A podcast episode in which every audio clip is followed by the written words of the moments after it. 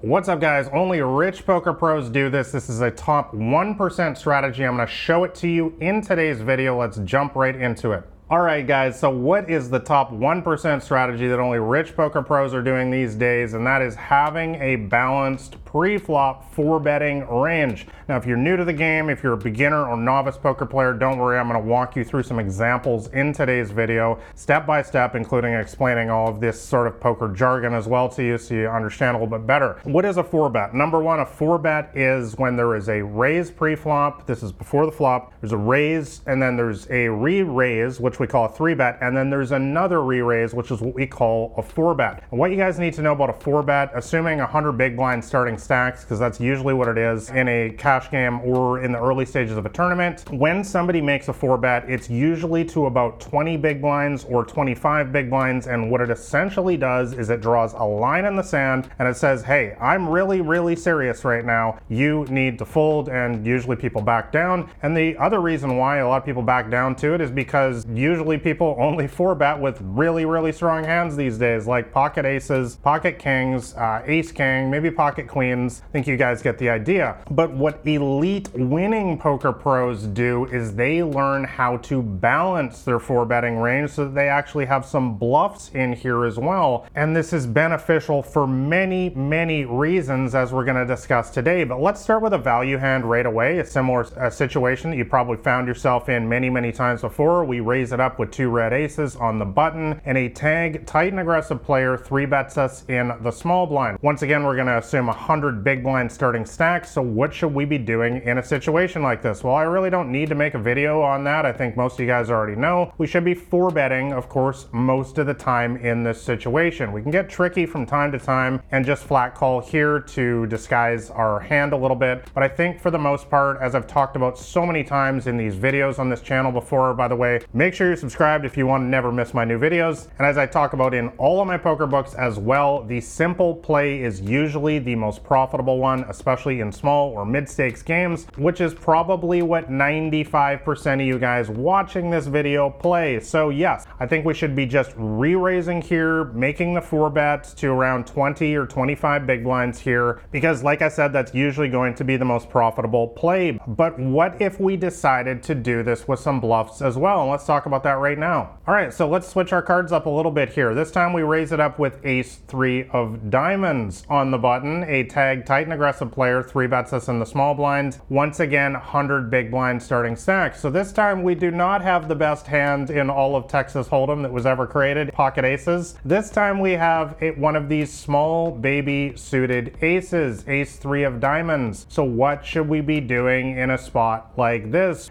Well, this is what I'm talking about with balancing your four betting range, an elite poker strategy that only the top 1 or 2% of poker players are using these days, especially in the smaller stakes games, is really having a balanced approach in this situation. And I really love picking these small baby suited aces like this because they have a lot more equity than a lot of people think. And when I say equity, by the way, I'm talking about odds to win the pot. For example, I should have put the math on the screen here, but I believe believe ace three of diamonds here versus pocket kings is going to win around 33% of the time, one in three times, because you can of course hit your ace. You can make a straight with this hand as well. The wheel straight, if the flop came, for example, with a two, four, five, we would have a straight called the wheel straight. And we can also of course make a flush with this hand as well. So this is an excellent hand to make a four bet bluff here with. And also, by the way, this hand blocks big aces as well, which is very important. It's more difficult for this player to have a hand like ace king or ace queen because we have an ace in our hand. So let's talk about now more of why we should do this though. Why is having a balanced four betting bluffing range so effective in today's games? The reason why guys is because when you let them know that you are capable of four betting them with either pocket aces or your ace three of diamonds, you make yourself much more difficult to play against. Guys, it's so super simple to play against somebody who is only going to four bet you, re-re raise you pre pre-flop when they have pocket aces, pocket kings, or ace king. You know, you can read these players like a book. It's so simple. You know, if I've got a hand like pocket jacks, I'm just going to always fold versus these players because I know